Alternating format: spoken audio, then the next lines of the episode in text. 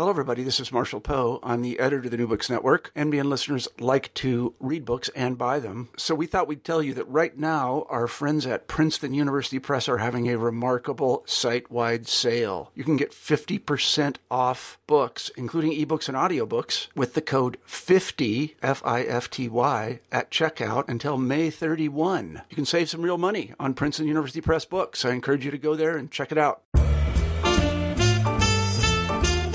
Hi, I'm Doc Stull, and welcome to New Books in Jazz. Today we're speaking with jazz scholar Brian Harker about his new book, Louis Armstrong's Hot 5 and Hot 7 Recordings, published by Oxford University Press, 2011. Dr. Harker, who teaches at Brigham Young University, highlights seven representative songs from a trove of more than 70 recordings Armstrong made between 1925 and 1928. His book illuminates how Armstrong's novelty, musical solo narratives, chord progressions, sweet and hot admixtures, and technical virtuosity consolidated much of the disparate elements in jazz, and how Armstrong moved the solo to center stage. Armstrong's genius, energy, innovation, creative courage, and commercial savvy and opportunism influenced the subsequent development of jazz for the rest of the century. Harker's book is a wondrous amalgam of rigorous musical analysis, cultural contexts, and fascinating anecdotes about one of the 20th century's most gifted, creative, and beloved performers. It's a great read, Brian, and I really admired your lovely self-deprecating tone. You know, you hear so much academese about jazz, and you do an admirable job, but uh, you also don't take yourself totally seriously either, and it's Good. it's awesome. So you, you really love your subject, so I I really enjoyed that. Uh, it does my heart good uh, anytime I hear someone you know who's who's pleased with it. It's uh, you do a lot of work to produce a book, as you know, and then you never know what people think about it unless they tell you, and it's always a joy to hear that. All right. Well, uh, thoroughly enjoyable, and I really learned a lot. Uh, tell me uh, a little bit about yourself, uh, where you were raised, and and your influences, and then ultimately how you you came to this project. Huh. Okay. Uh, well, I I'm from Canada and grew up in California. Um, I started playing the trumpet when I was 13 and became an avid jazz nut um, as a player mostly for many years. Um, and then went to college, um, studied music, um, and then I had had problems with my teeth that uh, made me have to stop playing, and so I turned to academics and went to graduate school uh, and did a PhD uh, in jazz history at Columbia, and uh, then uh, and I did my dissertation on Louis Armstrong. Then I got a job uh, teaching at BYU here in Provo, and I've been there ever since 1997. And I teach um, music history classes, um, some jazz history, but also um, Western art music history. Um, don't play much anymore, but mostly spend my time uh, either teaching or doing research, um, writing about jazz. And let me ask you, uh, going back, you said you, you grew up in in California. Did did you play in in like junior high and high school stage bands? And were you a, a collector, a record collector then? Uh, I did, uh, yeah, I did collect records um, uh, avidly, compulsively for a little while anyway, and uh, and yeah, I played all through school and played professionally for about ten years, um, and played in college bands. Um, played pretty steadily up until about uh, 19 or yeah 1988, I guess. Okay, I'm just trying to place you. I'm 58. I I grew up in Berkeley in the in Palo Alto areas. I just I wondered if you uh, were were in that particular part of the country. I was in Santa Barbara. Um, I I was born in '63, so I'm 50 now, uh, and went went to I graduated from high school in 1981. I was, yeah, but I grew up in Santa Barbara. How was your approach in this project different from previous jazz uh, scholars? What did you do differently in your approach to looking at Louis Armstrong's music? Yeah. Well, um, I think what I what I tried to do is um, I was trying to figure out what he did in the 20s that made him special and how it related to what was going on at the time. In other words, my interest is always uh, trying to connect the music to the person and the times, um, the context, the the history. Um, you know, I'm trying to get inside the skin of, of the person I'm writing about. You know, what motivated him? What was he thinking about? Uh, rather than how do we regard it 50, 70 years later. Um, and so, you know, with Armstrong, for instance, I was, I was really trying to understand what this whole idea of novelty meant and how, what it would have meant to a young guy like him um, when he was coming up, uh, and and how that related to his music and how it affected the way he played tell the the listeners just a little bit about the Hot Five recordings, and then you picked these six. Uh, this was the first of the six. So, what were the Hot Five recordings, and and why did you pick this one out? Hmm. Well, yeah, the Hot Five recordings w- were a series of some 70 odd records, 78 L- uh, RPM records that Armstrong made between late 1925 and uh, late 1928.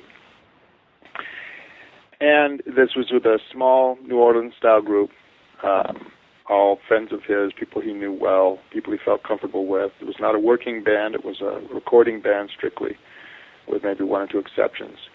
Um, and uh, in all of these records, there's a few that sort of bubbled to the top and became beloved by connoisseurs and jazz lovers. Um, I should say that the whole series was enormously influential on uh, jazz musicians at the time who, were paying attention to them. And then, particularly later in the 30s and 40s, as as people um, discovered what was happening back in the 20s, and uh, musicians and critics kept going back to the Hot Fives. They became sort of a touchstone for uh, for jazz in its you know early formative stages. Um, because Armstrong in this series you know, really sort of defined the parameters of, of what jazz ought to be, or um, at least according to the consensus of later generations. Um, and so it was just very, very influential series. And I chose these recordings for different reasons. Um, in, the t- in the case of Cornet Chop Suey, it's a really nice example of um, of Armstrong's early interest in virtuosity on the one hand, playing fast, um, and and played difficult lines. And uh, my interest was also in connecting that with his interest in clarinet style, which he talked in life. Um, says, you know, I was playing like a clarinet. I was trying to imitate these clarinet players. Um, and uh, so I, you know, I want to talk about cornet chop suey as sort of like uh, exhibit A for that that interest. Um, and then the other the other records that I chose um, and they're not the only records I could have chosen or someone else could have chosen. Um, but I think they're pretty standard in the sort of the pantheon of great Louis Armstrong records. But I chose them for for different reasons. Um, Potato Head Blues uh, reflects his interest in harmony, uh, in my view. Uh, SOL Blues, his interest in high notes. Um, Savoy Blues, we have the sweet influence. West End Blues, kind of a mix of all of the things he'd been doing. Um, so, like I say, I I picked them somewhat arbitrarily, but to communicate uh, particular um, you know interests that he had, or at least that I I conceived that he had at the time. Yeah, and I must say the way you laid it out for somebody like me who's more of a, an aficionado, I'm not an academic coming at jazz, but somebody who just really appreciates it. Your your chapter titles are are one novelty, cornet chop suey. Chapter two, telling a story. Big Butter and Eggman. Three, Playing the Changes, Potato Head Blues. Uh, number four, Top Notes, SOL Blues, Gully Low Blues, uh, where he's going for the, the high Cs and, and beyond sweet music, Savoy uh, blues, which I really enjoyed. Uh, Armstrong's love of Guy Lombardo, which you wrote, uh, horrified uh, critics, um, and then uh, versatility, West End blues. So I, you, you put it in context really well for somebody who's simply an aficionado, okay. but you go into some pretty deep uh, analysis for people who are studied musicians who want to really understand that. So I, I thought you hit I thought he hit both areas pretty well. I think you you reached two audiences pretty well in your book. and a lot of anecdotes as well. I I, I really love some of uh, Louis' uh, personal anecdotes that that you you tell about. Tell a little bit about Big Butter and Eggman, which is the the, the second um, chapter there, telling a story and and how that fits into the whole narrative, as it were, in in jazz in the last century. Hmm.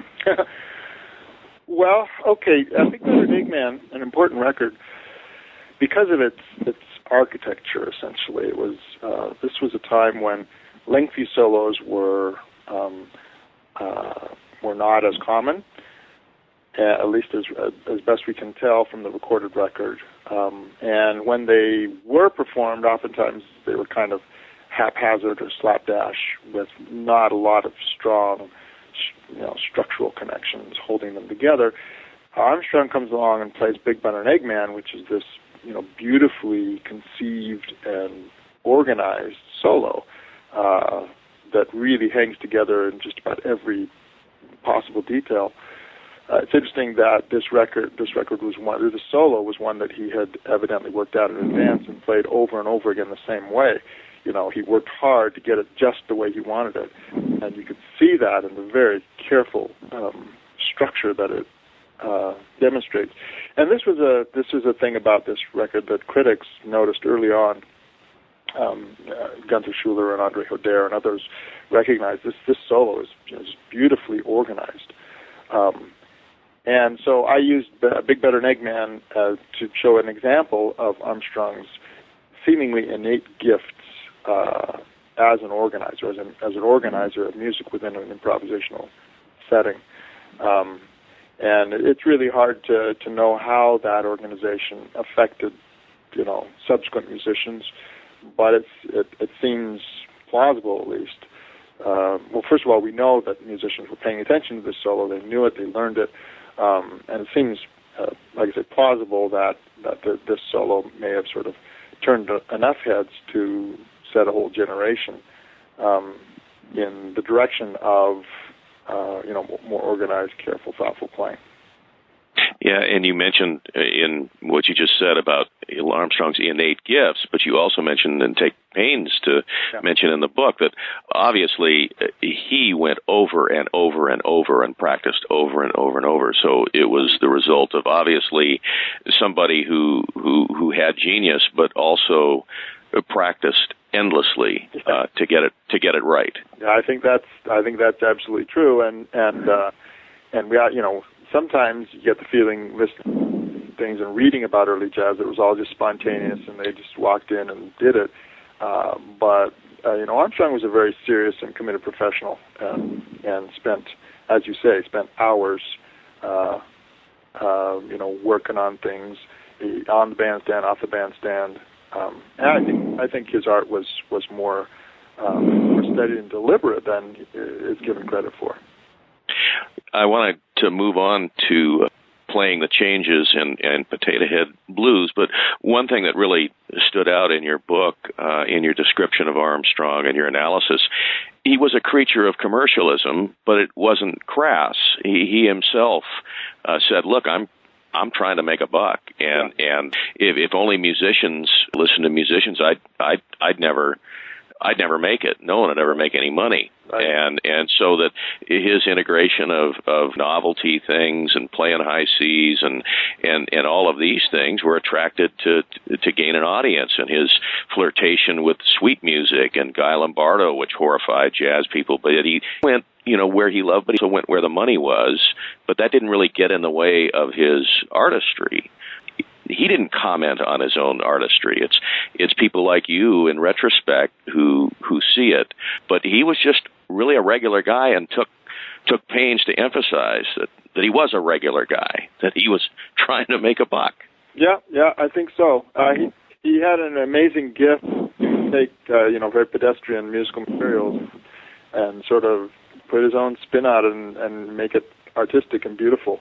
Um, so, like you say, even when he was, he was playing pretty trite material, uh, not always, but but sometimes, you know, you just really create something memorable and special out of it. So, talk about Potato Head Blues and playing the changes and and how that differed in your analysis from Big Butter and Eggman. Hmm. Yeah, with Potato Head Blues, it, it's a striking solo because it's, it's so arpeggiated sense that uh, it's very chordal, um, not as uh, musicians would say linear or melodic uh, uh, in in its structure, but it's very sort of up and down playing chords. Um, and that it was interesting to me because um, prior to Armstrong, trumpet players really didn't focus a heck of a lot on playing arpeggios, um, and and after Armstrong, and particularly in the 30s, uh, that that completely changes. Um, not only trumpet players, but saxophonists, and other um, musicians from the swing era often play arpeggiated solos um, because by that time um, they were not playing melodic paraphrases so much anymore, or you know, um, uh, sort of modified versions of the melody, but they were playing on the chord progression itself, and so it makes sense that they would be playing more chordally based solos. And and as I again as I see it, uh, Potato Head Blues was sort of a, an early manifestation of that interest in playing on the chords rather than on the chord progression, or rather excuse me, rather than on the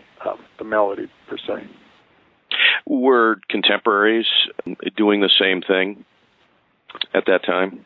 Uh, well, it's it's hard to find contemporary trumpet players doing that. Um, now, the interesting thing is that uh, you do see clarinet players and saxophone players uh, playing more more on the chords um, because their instruments lent themselves more to playing chordal passages.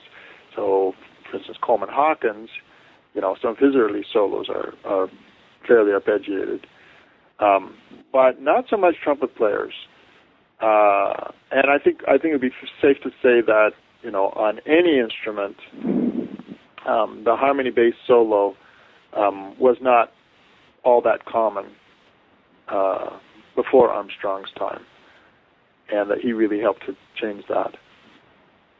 I, I want to go back because I missed something, and I apologize to the listeners that I, I wanted to go back looking at my notes. That that you mentioned that that Armstrong was influenced by dance, and in particular by a dance team, and was really really enamored of, of their dance rhythms and integrated their dance rhythms into his soloing. Yeah. Could you talk about that a little bit? Well, yeah, there was this dance team called Brown and McGraw that he played with um, at the Sunset Cafe uh, in 1926 and, and 1927 um, and they were from New Orleans. Um, it seems possible, maybe probable, that Armstrong knew them in New Orleans. They were, um, I think, a little bit younger than him, um, but still within the same basic age cohort. Uh, and yeah, Doc Cheatham and others used to talk about how at the Sunset Cafe Armstrong would play play notes that matched their dance steps, and they were they were known as a very sort of energetic and boisterous uh, tap dancing team. Um, and the other thing is that, um, according to uh, Earl Hines, the pianist that used to hang out with Armstrong in the 20s, he says that uh, one of the numbers that Armstrong did with and McGraw was Big Butter and Eggman. Um, and so, uh, as I look at Big Butter and Eggman, um, it seems to me that there is uh, a new richness of rhythmic vocabulary there. Um, and I'm just speculating uh, that this richness might have been inspired by his in accompanying these dancers and their you know their very complicated dance steps. Really interesting. So that that was Big Butter and Eggman, not only telling a story, but the dance rhythms. Yeah. Uh, we we talked about Potato Head Blues, which was playing the changes and and uh, and and going through those changes, which which were not um, typical of of trumpet players of the day.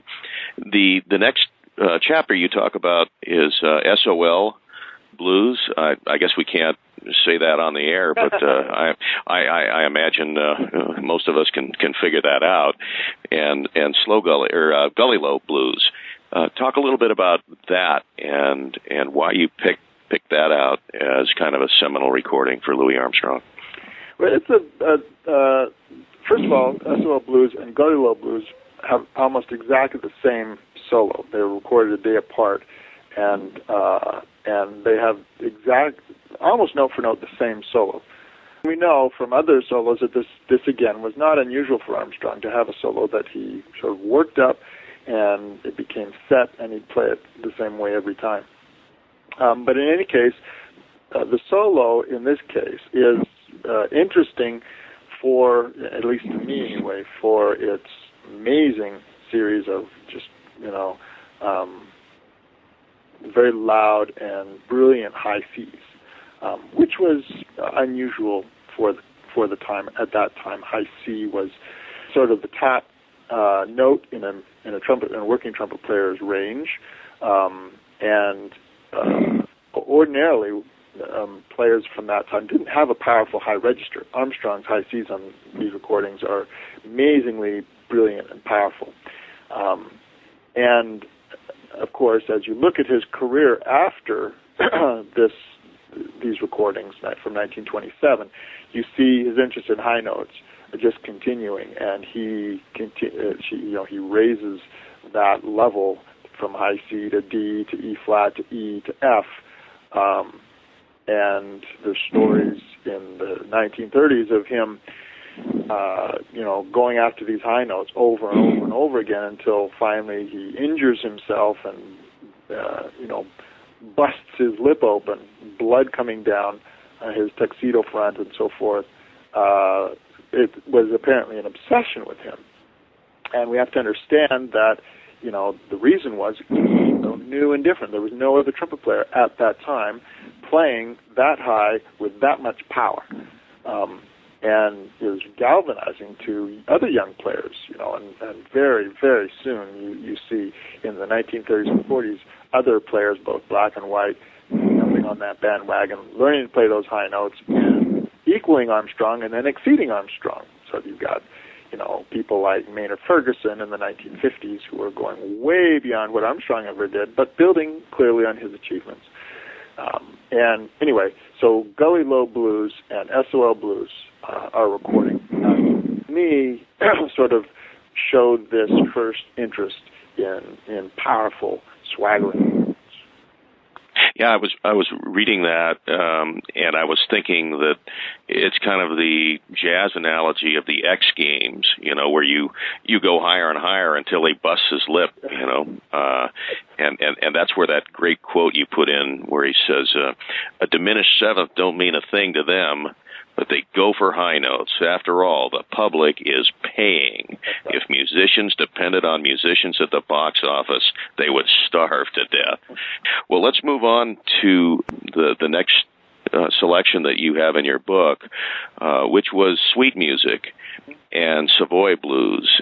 And I was uh, amazed to to find out that uh, that Louis loved Guy Lombardo. It was his it was his favorite favorite band, and talk a little bit about sweet music. Uh, what was the appeal of sweet mus- music in the marketplace, and and how did Armstrong become involved in Guy Lombardo? And and then you have a, a great backstory about that too. You might want to tell the the listeners. Mm, okay. Um, well, okay. So sweet music was.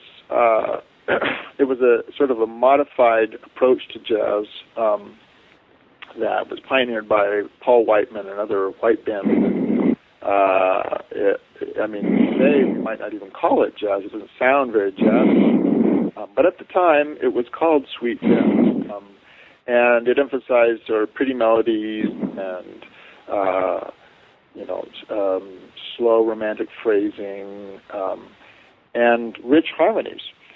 And uh, later, jazz critics and fans often scorned this music as being, you know, phony jazz, uh, not jazz at all, um, corny music, and so forth.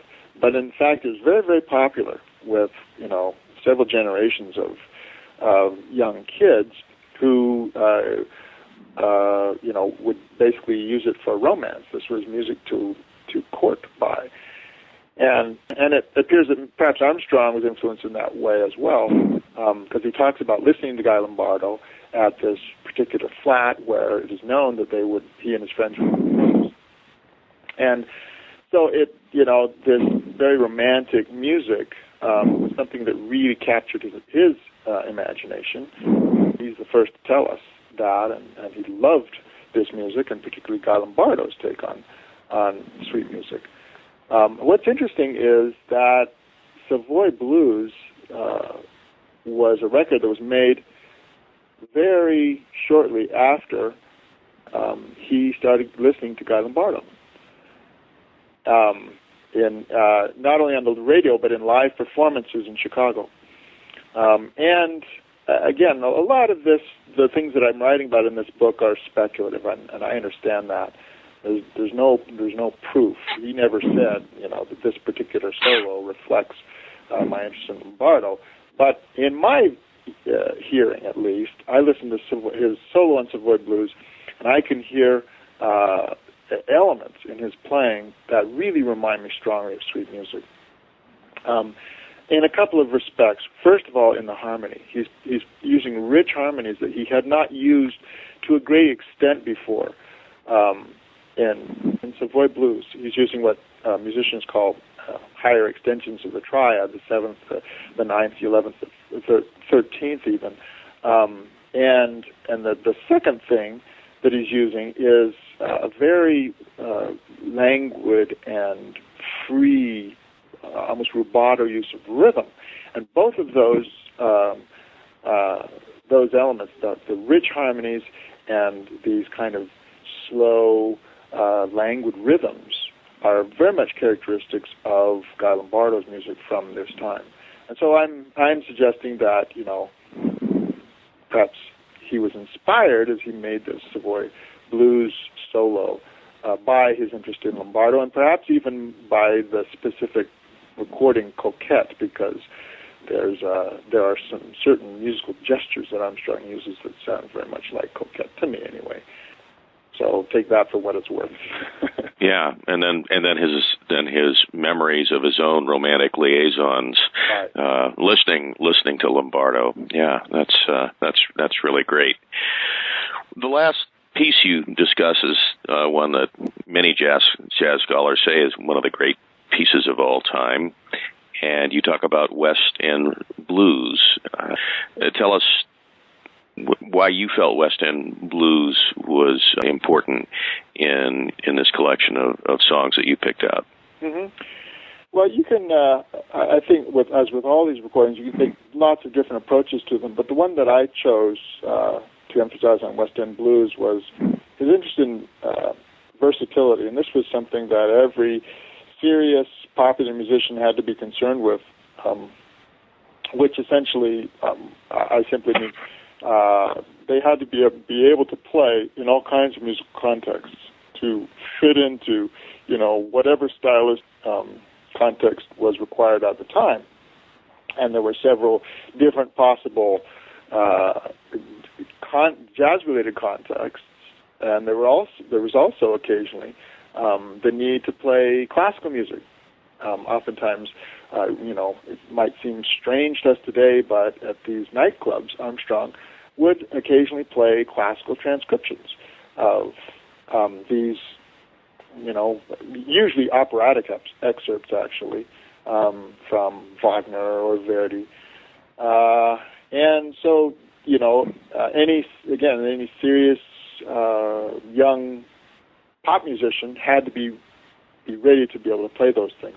The other thing that's going on here is that among some, there was this idea that uh, that classical music really was better than jazz, that it uh, that it you know reflected higher um, aesthetic sensibilities, it, it reflected greater artistic sensitivity. It was just you know superior in some way, um, and that to really show you know prove yourself, you need to be able to play at a high level in, in the classical repertoire. And we know at this time that, uh, Armstrong was kind of being dogged by a young rival trumpet player named Reuben Reeves, um, who had been actually well trained classically. He uh, apparently um, completed a, a, a, master's degree at the American Conservatory, um, and so he, you know, he was uh, kind of known for his his legit or his classical training. And so when we come to West End Blues, one of the things that strikes me about this recording is the the, the technical mastery that it exhibits. Now, all along, Armstrong has, to some degree, uh, distinguished himself from his peers with his his ability, you know, on the horn. But when you look at his earlier recordings, they may be brilliant solos on Potato Head Blues or Butter, Big Butter and Eggman, but the execution um, is a little rough by comparison with uh, a, a recording like West End Blues, which seems much more polished. And whatever we think of, you know, the virtues of classical music versus jazz, uh, I think it's it's safe to say that classical music emphasizes polish and refinement, uh, technical refinement, to a greater degree than certainly early jazz did. And so when we, when you know, I hear all this polish in West End blues, it seems to me that Armstrong was really honing his classical chops, possibly in response to uh, the threat from Reuben Reeves. And at least that's sort of the case that I make um, in this chapter. Um, and in addition to that, we actually have some classical figures showing up in West End blues. We have uh, or classically based figures anyway, not not actual quotes or anything like that from classical repertory, but but classically related um, figures, arpeggios that don't sound like clarinets, but sound more like sort of um, classical cornet cadenzas uh, and so forth, especially in that famous opening solo that he plays. Um, but then we've also got other things showing up. We have, you know, blues references. We have sort of modified clarinet figures. Uh, we've got we've got some uh, very gorgeous, sweet uh, passages. Uh, and so, as I hear West End blues, I hear sort of a a, a melange of different styles. Um, that Armstrong had absorbed over the years and that he's presenting um, in this sort of tour de force of, uh, you know, musical versatility uh, for that time. Almost like a, a jazz decathlon, yeah. and he he integrated all. He was the greatest in the world because he he could do all these different things yeah. well. How do your students respond to to Louis Armstrong when you introduce and, and I, you, you, I assume you, you teach like general music appreciation courses at Brigham Young. Mm-hmm. How do young people today respond to Louis Armstrong when, they hear his early recordings, like the ones that you talk about in your book? Well, it's interesting. The first thing I do for my, my classes is, is I play the recording "What a Wonderful World" for them, the famous record that he made in the late 60s. Um, and I asked for by both hands who who has never heard this, and I have yet to find a single student who hasn't Um, and my point there is to indicate that here in 2013, Armstrong uh, is still, you know, very very well known and well recognized by uh, the present generation, even if they don't know who he is, even if they don't know his name or would recognize uh, his picture they still know his music, at least in that one instance, um, which is a, a testament to Armstrong's, you know, longevity. I mean, his career lasted, uh, you know, so many decades from the 20s through the 60s and the, the very, very early 70s. Um, and still, he's, you know, he's impacting uh, the the kids that are coming up today. And so that's the first point that I make is that he's a he's a part of their musical lives, whether they know it or not. But then when I, I and then I tell them, but we're going to go back, you know, to the early stages. We're going to listen to some of the most important recordings he made in his formative years. I think those recordings are a little more difficult for them to to relate to, um, partly because of the poor recording fidelity uh, at the time, uh, the static, and the, um, it just kind of sounds distant to them. I think. But one thing they can grasp is the you know the intense charisma um, that he projects, and I usually show them a um, a clip from um, Armstrong performing in 1933, that famous clip uh, where he does like Cover the Waterfront um, and uh, Dinah, and they, you know, they are immediately struck by again his his charisma on stage, uh, his magnetism as a performer. That is also evident in his more straight sort of jazz solos from the twenties. I remember Louis Armstrong because of in, in your generation because of Hello Dolly, mm-hmm. again through film. Yeah. And and and then and then and and, and actually Armstrong himself, you mentioned in, in in your book that he was proud of his films and radio yeah. programs much more than his recordings. Right. Yeah. So it's interesting how American popular culture introduces people and uh, like Louis Armstrong, and then you go back and then and and then you learn later what type of an influence they truly had. In Armstrong's case, like like you say, he he seemed to you know really be proudest of his sort of most high profile achievements um, in some respects, uh, because that was important for him as a black man in you know 20th century America to feel that he was getting in front of the people, that he was um, um, being rewarded for his talent by a large audience. Um, and yet, as, as you say, ironically, um, his music, which was so popular, was also the, the impetus for this, you know, very sort of focused, hardcore, um, elite interest in jazz as an art form. Um, so he sort of lived, sparked both phenomena simultaneously. Brian, you've spent a portion of your life studying this guy. Do you feel like you know him? that's a that's a good question. Um, I feel in some respects I do. Uh, I think he's he's not he's not as enigmatic as a lot of uh, some of these public figures um, are. I think with Armstrong, what you see is really what you get. You know, um, he was he was a very honest and uh, genuine person, um, evidently, and uh, he you know he was he would talk about you know not wanting to put on airs, and, and that's exactly the way he lived his life. So I don't think Armstrong as a person was a big mystery um, the way someone like Duke Ellington and um, Miles Davis represent, you know, much more enigmatic um, and opaque personalities to the public. It's very difficult to know where they're coming from. Oftentimes, um, what's you know pure put on and what's uh, what what's the real deal. Yeah, you, you, your epilogue I thought was really interesting, talking about how Armstrong had this book that was given to him, biographies of, of, of famous African Americans, and and how he would put check marks by certain ones, and that that one was actually consciously left off where you could tell that he was leaving it off for a reason I thought that was interesting, just kind of an interesting cultural uh, look into into Louis Armstrong, relating to what you just said about him really not trying to put on airs and and what you see is what you get. Yeah, yeah, that, that's right.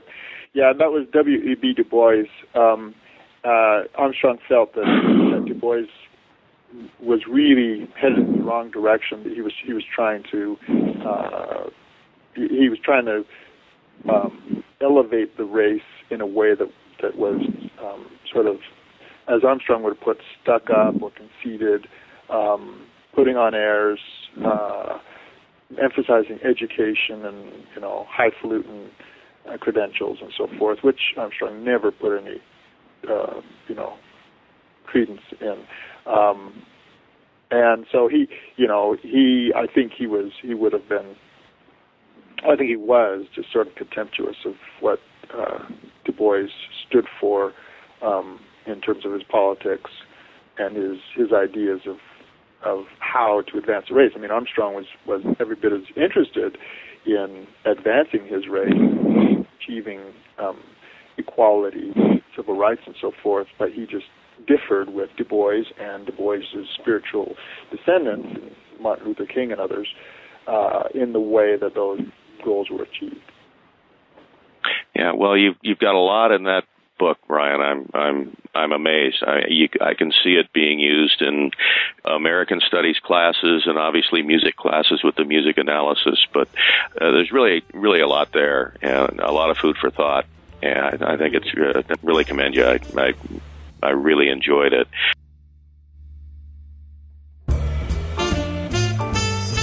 You've been listening to New Books in Jazz with Doc Stoll.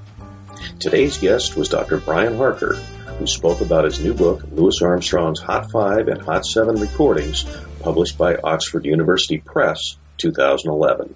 Dr. Harker's next book will be a biography of another great jazz trumpeter, Miles Davis. Next time on New Books in Jazz, we'll be talking to Keith Waters about his new book, The Studio Recordings of the Miles Davis Quintet. 1965 to 1968. Don't miss it. For New Books in Jazz, I'm Doc Stoll with the New Books Network.